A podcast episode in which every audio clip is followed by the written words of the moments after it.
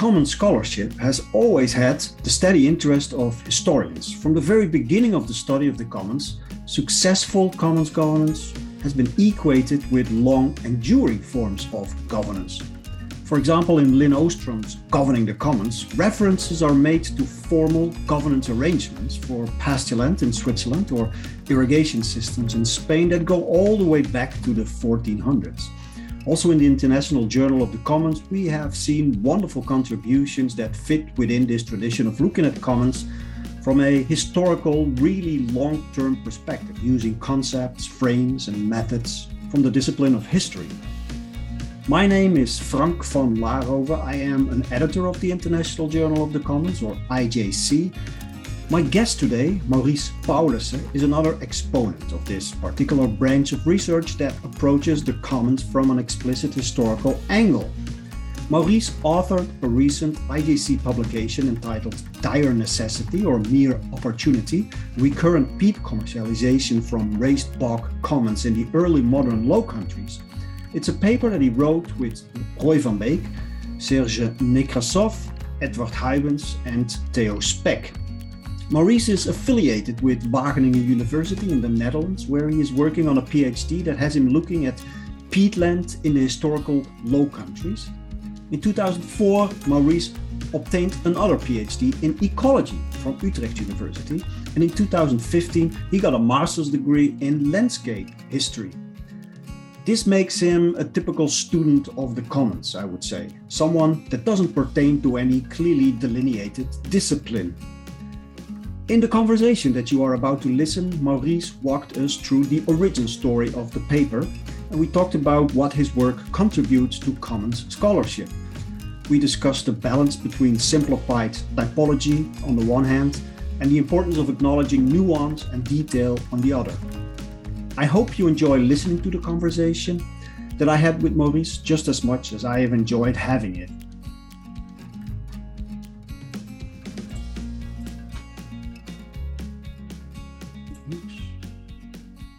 Recording in progress. Yes, we're recording. Oh, we gaan het in het Engels doen, dat snap je?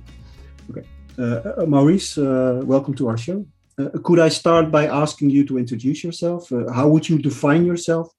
I have introduced you as a historian in the introduction, but in fact, you do have a PhD in ecology, more precisely in vegetation and peatland ecology. But yes. then it seems that you have returned to the lecture halls uh, to obtain a master's in, in uh, landscape history uh, more recently. So, where do you place yourself uh, on the mosaic of academic disciplines, Maurice? Yeah. Well, uh, thank you, uh, Frank, first of all, for the, um, for the invitation. Yes, I would um, define myself as a landscape historian with a strong uh, background and preference also for the physical landscape out there. Um, as you said, I have a previous background in uh, ecology, uh, so that I, I, feel that relates quite well to what I'm doing right now as a, as a historian. So um, yeah, but primarily a landscape historian. Yeah, that, that that's great. I think you we, we welcome you in the family of common scholars. I think many or most of us have uh, have problems identifying who they are professionally speaking, and you fit right into that. Um, a follow up question uh, related also with uh, who you are uh, professionally speaking and otherwise. The paper that you have recently published in the International Journal of the Commons has a clear but also a strong commons signature so you and your colleagues uh, use, you refer to, you contest uh, commons ideas, concepts, and frameworks. So how central are the commons to your work? How how, how do you look? How do you frame your objects of study uh, more generally speaking beyond uh, the paper that we are currently discussing? Mm-hmm.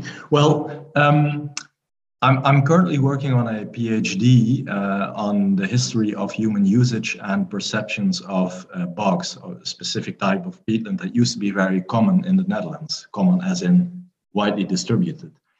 And right from the start of that research, when I formulated my research proposal, um, I had the commons on my mind because it was a, a concept that I think was readily found in, in uh, when I was reading uh, about the history of, of Dutch landscapes and landscape usage, and also a theme that I knew from my landscape history uh, study background, um, where in, uh, in Groningen with uh, Professor Theo Spek, there was quite some attention for uh, commons as a historical institutional form of, of land management.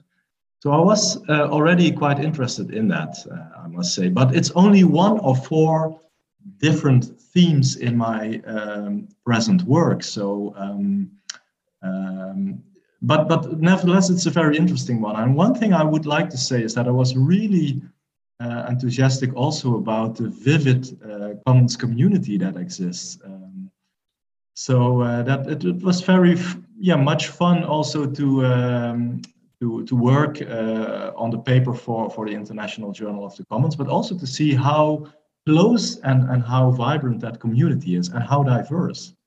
Yeah yeah, if there's one thing you can say about our community is that it's uh, it, it is fun to work with, and and we're definitely diverse. We have uh, historians, we have uh, economists, and everything in between. So uh, so that's good. Mm-hmm. So one more. Um, no, let's let's let's move on to the paper itself. So I'm sure that you didn't wake up one day thinking I'm going to do research on peatland in those two particular communities. And I'm going to approach this from a commons angle. Mm-hmm. So, so would you be able to recount the origin story of the paper? Where did the underlying idea come from? What happened once the idea had started to germinate and, and take root? Can you walk us through the, well, as I said, the origin story of, of, of the paper and its ideas? Yeah, well, um, as I said, so I had this uh, this this focus on on on past human usage forms of uh, peatlands, and while I was working on a preliminary exploratory study, um, um, uh, I found out that there were clear indications of commercialization of peat from uh, bogs uh, across the Low Countries in different places. So, having read uh, especially um, Elinor Ostrom's uh, 1990 book, uh, Governing the Commons, but also Tina de Moor's work, for example, uh, it, it appeared to me that um, there was an interesting tension there between what I found in, in historical records and, let's say, the more theoretical ideas uh, from those works stressing um, the autonomy of, of commoners and the separation between institutions such as commons and uh, markets and states, you know. So um, that was actually what triggered my, um, yeah, my, my desire to dive deeper into that and to see if we could make a case based on historical data showing that reality was a bit more nuanced and, and complex. Um, and then I, I, must say I had quite some trouble actually finding proper cases because there were some rather vague indications in historical sources that this commercialization uh, of peat existed in, in, in, multiple places across the Low Countries in, in early modern times.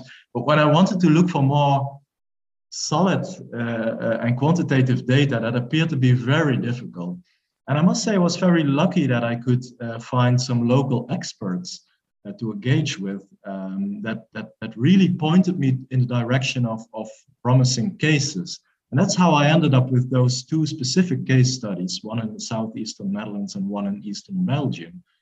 Um, but as we will probably see in a minute, uh, of course, these also had you know their their, their limitations. But um, it was really fun. It was really a team effort, also with non-scientists, to you know to get to the right uh, cases yeah that's that's another great aspect of our community uh, i think. The fact that we are not limited to working with uh, with scientists that that lock themselves up in ivory towers. So um, so it's good to hear you confirming that in your case that that's how it worked also. And moving back to the the complexity the nuances that you mentioned in in answer to my question follow-up question also about the paper more in terms of content. So in that paper that paper that serves as an excuse for having this uh, conversation you compare as you said two historical cases uh, from the early 1600s uh, in what is now the dutch Peel and the belgian haute so and, mm-hmm. and and there is peatland raised bogs that were governed as commons by communities and, yes. and, and, for the audience, when when dried and extracted, or the other way around, when extracted and dried, peat can and was in fact widely used as, uh, as a fuel. It can be used by community members themselves in, in their homes for cooking and heating purposes, I presume, but it could also be used mm-hmm. for more, let's say, commercial purposes, for example, by, uh, by breweries. Yes. In the commons literature, we quickly resort to the notion that for governing shared resources, we can look at the state, we can look at the market, and we can look at something in between, which we then label as self governance or community governance.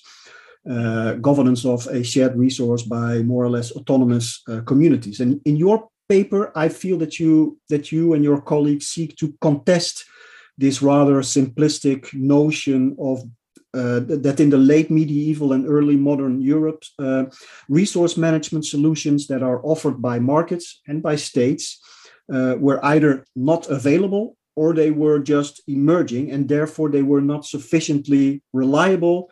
And therefore, as a consequence, shared resource governance or management fell on the lap of autonomous communities. And you, you add, I must say, a lot of nuance to this picture, where markets, both local and regional, where governments at various levels, and also more or less autonomous communities play varying uh, competing but also complementary roles over time and place in the governance of local peatland. It's the nuance that I think is uh, is one of the main contributions of your of the work of you and your colleagues.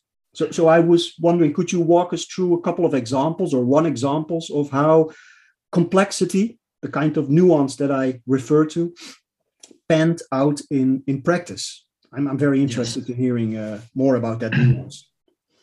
Yes, indeed. I think I would agree, Frank, that um, um, this nuance is actually the main. Uh, so, so, so we're not overturning uh, uh, views, I think, but we are importantly trying to nuance those.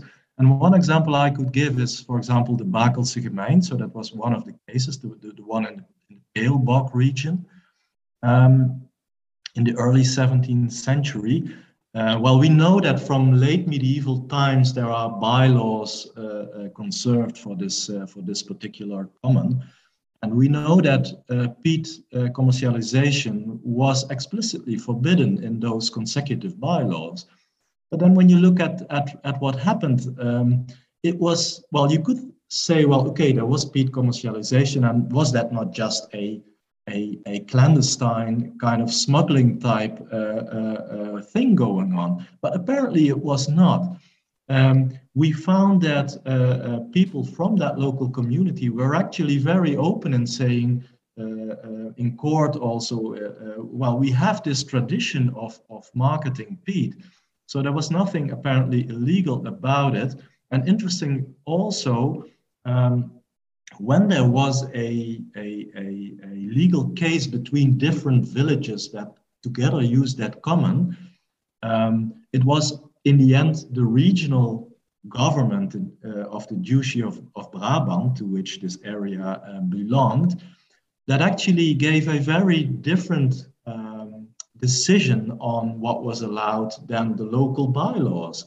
So the, the actually the, the, the let's say the duke or the the, the, the, the ducal um, institution was much more permissive uh, towards this commercialization. So that's an interesting interference almost in, in, in a legal case where let's say the state or, or the you know an early form of a state actually intervenes and overrules seems to overrule the local bylaw. So that was a interesting case, I think, of this hybridity or this influence and this not so strict separation of the world of commoners and, um, let's say, the state. Just to mention one example.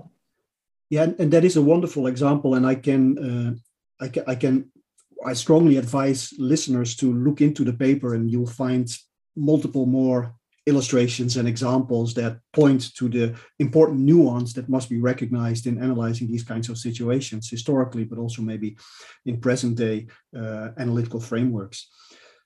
Uh, an, another question about uh, about the most of most of the commons literature that I am familiar with uh, uh, is, is, is, is, is based on data that is directly collected from commoners, from stakeholders that are involved with the governance of a particular commons.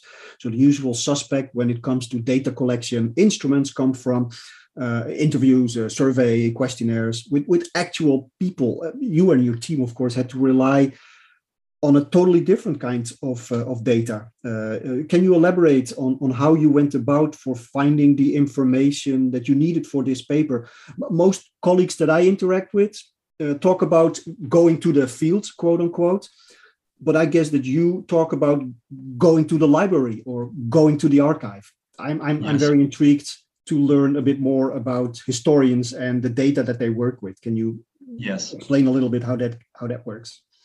Yeah, well, um, indeed, we had to rely on archival material um, mainly, and and uh, some secondary literature, um, uh, so, so from libraries in addition. Um, and of course, that was uh, that brought some um, some difficulties with it.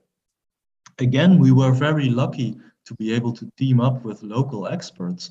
Uh, for example, in the Bakelse Gemeente case in, in, in the Peel region, we um, we were lucky that a, a local historian had already uh, described, but for very different purposes and in a very descriptive manner, not referring to any theoretical concept, but this let's say this this this history of of of legal disputes between the different villages engaged in that common.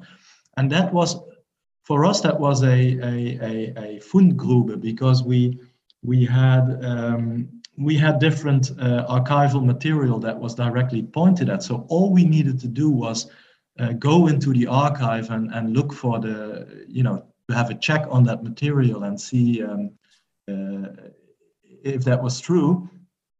And um, that gave quite some insight, but all, but even there, there was of course a limitation that you have more questions uh, you would like to ask to commoners that you that don't exist anymore. So even there, uh, although I think we had quite some nice pieces of the puzzle, both from local sources made by the commoners, um, but also from uh, correspondence from legal bodies at a regional government level.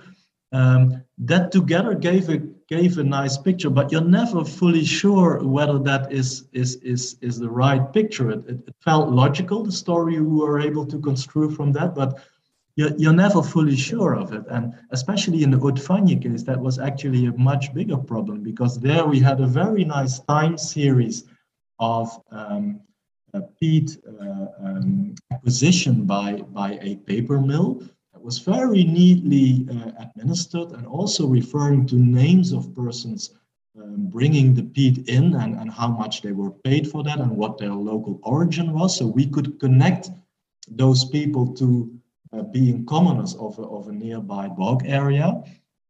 But on the other hand, there we, we in the end, we hardly found any uh, information on, on, on, on those commoners' views. Or, or we, we had bylaws, uh, but not much more than that. And, and from secondary literature about that region, uh, we, we, we thought, well, maybe we will find information in um, notary uh, uh archives, uh, because it seemed that in this Hautes-Fagnes area, it was often notaries in the 18th century, in this case, where commoners went to um, you know to to to uh, to put on paper certain agreements they would have uh, um, but yeah it, in the end we, we, didn't find that information so that so that was a severe limitation i think in the end but so in one case we, we, we had richer material relating to the views and the disputes of those commoners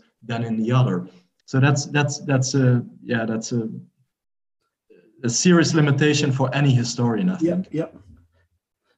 More practical, I'm, I'm trying to imagine, are, can you work from your desk and your computer? Is everything digitized or do you need to travel to Belgium and, and, and, and Bakel and, and, and go into rooms that are covered in dust and, and files and cabinets? What, yeah. What, what do I, what do I, what, what am I looking at?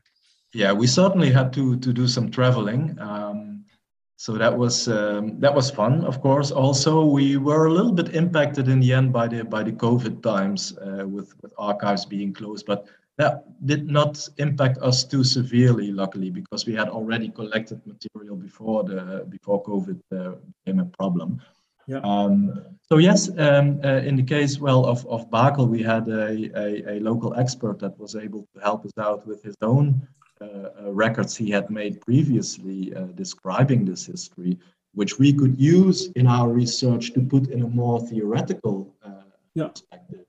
So that was great, actually. It was a great way to to uh, indication to where to find the actual archival material to, to check and to work with. In the case of the Hautes-Fagnes, we uh, I've had a lot of help of um, of people of staff members of the state archives in Liège uh, who had a, a, a, good overview of um, you know historical records that were present there for the specific Hautes-Fagnes area and and and which uh, records might be uh, um, um potentially informative. And indeed we found some very nice leads there so I also teamed up there with a, a regional historian, uh, Serge Nekrassoff, is one of our co-authors in the end.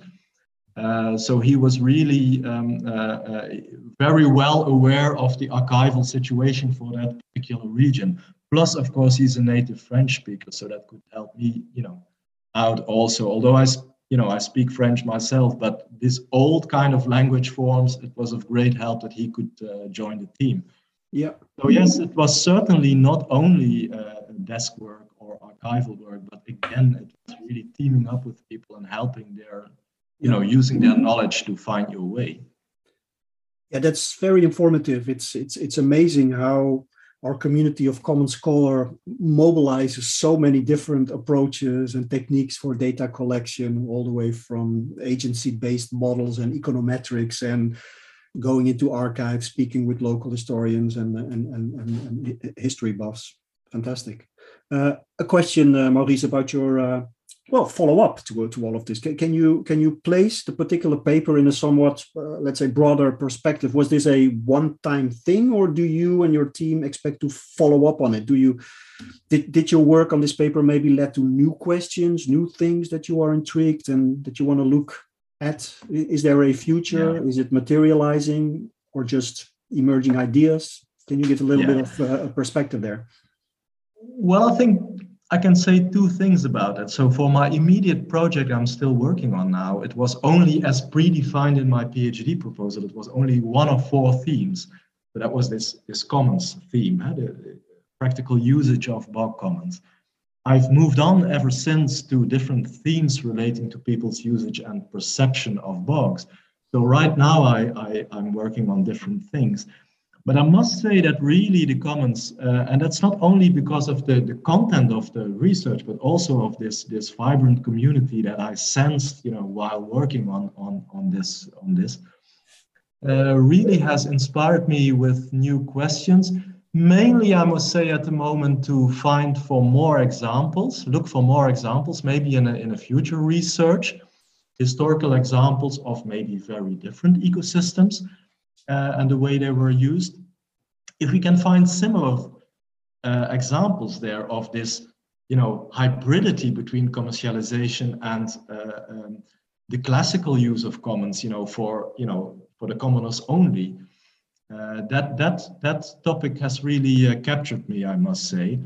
Uh, so I hope one day maybe to to return to the commons, but for the time being, I I'm I'm very busy with different yeah. themes. Well, just so you know, you're welcome in our vibrant community at any time. Thanks. yeah. And and again, I do agree with that observation. So towards the end of uh, of our conversation, uh, I, I, tend to end these these kinds of podcast conversations, interviews with, with authors with a question about the practical impact of their findings. So, what can commoners learn from what you studied and found? Is then the question.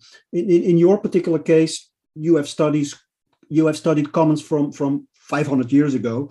So it's not self-evident that current day commoners or users or stakeholders involved in the governance of, uh, of commons can derive practical lessons or advice or recommendations from from your study but maybe I'm wrong. And and and and you see something uh, that can be learned by people from governing commons uh, for people governing commons today. Is there mm-hmm. something that that that commoners can take away from from your paper, uh, Maurice? Yeah, well, indeed, as you say, let's say if we look purely at the bogs, how they are right now in, in large parts of Europe, I would say they are protected, heavily protected nature reserves. So they, they are no longer commons, and they, the way they are used or experienced by people is fundamentally different from how it went centuries, you know, for centuries when they were intensively used economically. Um, so I think that that is a very different world now. But I was especially also um, uh, intrigued by present day work by, I, I, think, more social scientists, you know, working on, on, on commons. For example, also in Africa, where you have also cases of, uh, let's say, small scale commercialization uh, uh, from, from commons. And I think one lesson that I could see is now, given also that there's more attention also in, in the Netherlands and Western Europe for these you know commons can we use them again as as present day uh, uh, land use forms or resource use uh, management forms i think one thing that is important to remember is that you have theory and, and, and models and that is great and that is what we need as scientists uh, to, to, to try and capture complex reality and I, I'm, I'm I'm very impressed by by all achievements in, in the community world, uh, in the in the commons world, um, uh, when it comes to theoretical modeling. On the other hand, I think we have to remember, and our research shows that that um, reality was more complex, but it also gives opportunities. It, it, it can learn us to, to, to be permissive to um, uh, that, that, that resource management and land management is also always a form of negotiation between uh, parties, between local users or uh, um, governments, but also market uh, influences. And it's not per se that if you want to install a present day common, that, that it has to be fully, uh, that it can only succeed in the longer term if you separate it fully from any commercial or, or, or, or state influence. Maybe that's a simple message, but it still is, I think, in, in, uh, to, to realize that. I think it's a strong message. In fact, I think it's a good message, and it's a good message to uh, to wrap up with. Uh, so we'll be wrapping up this uh, this let's call it an interview. It was a conversation, a dialogue more than anything else. Maurice, I, I thank you for this uh, this this conversation. I, I enjoyed thank it a lot, and uh, I learned uh, a lot uh, of it. I learned a lot from from preparing for this interview, rereading your article with more eye for detail. I'm looking forward to seeing more of your work, uh, commons related or not. Uh, thank you, and uh, hoping to run into you at some point uh, in, in, in, in person, uh, Maurice. Thank you. Thanks. Thanks again, Frank. This was another episode of the journal episode series of the In Common podcast. We produce these episodes for students of the Commons, ranging from seasoned scholars to early career and wannabe researchers, to offer them a peek behind the scenes of research, to allow them to appreciate both the nitty gritty and the messy reality that you don't usually get to see in the polished published papers. We also make these episodes for commoners and for practitioners that may not have the time, the patience, or the appetite to work themselves through 20 pages worth of dense jargon laden research papers. And of course, we make these episodes for you. Thank you for listening. I hope you enjoyed. You can find more episodes as well as our blog on our website, incommonpodcast.org. You can find the article that we discussed today on thecommonsjournal.org. In Common is the official podcast of the International Association for the Study of the Commons.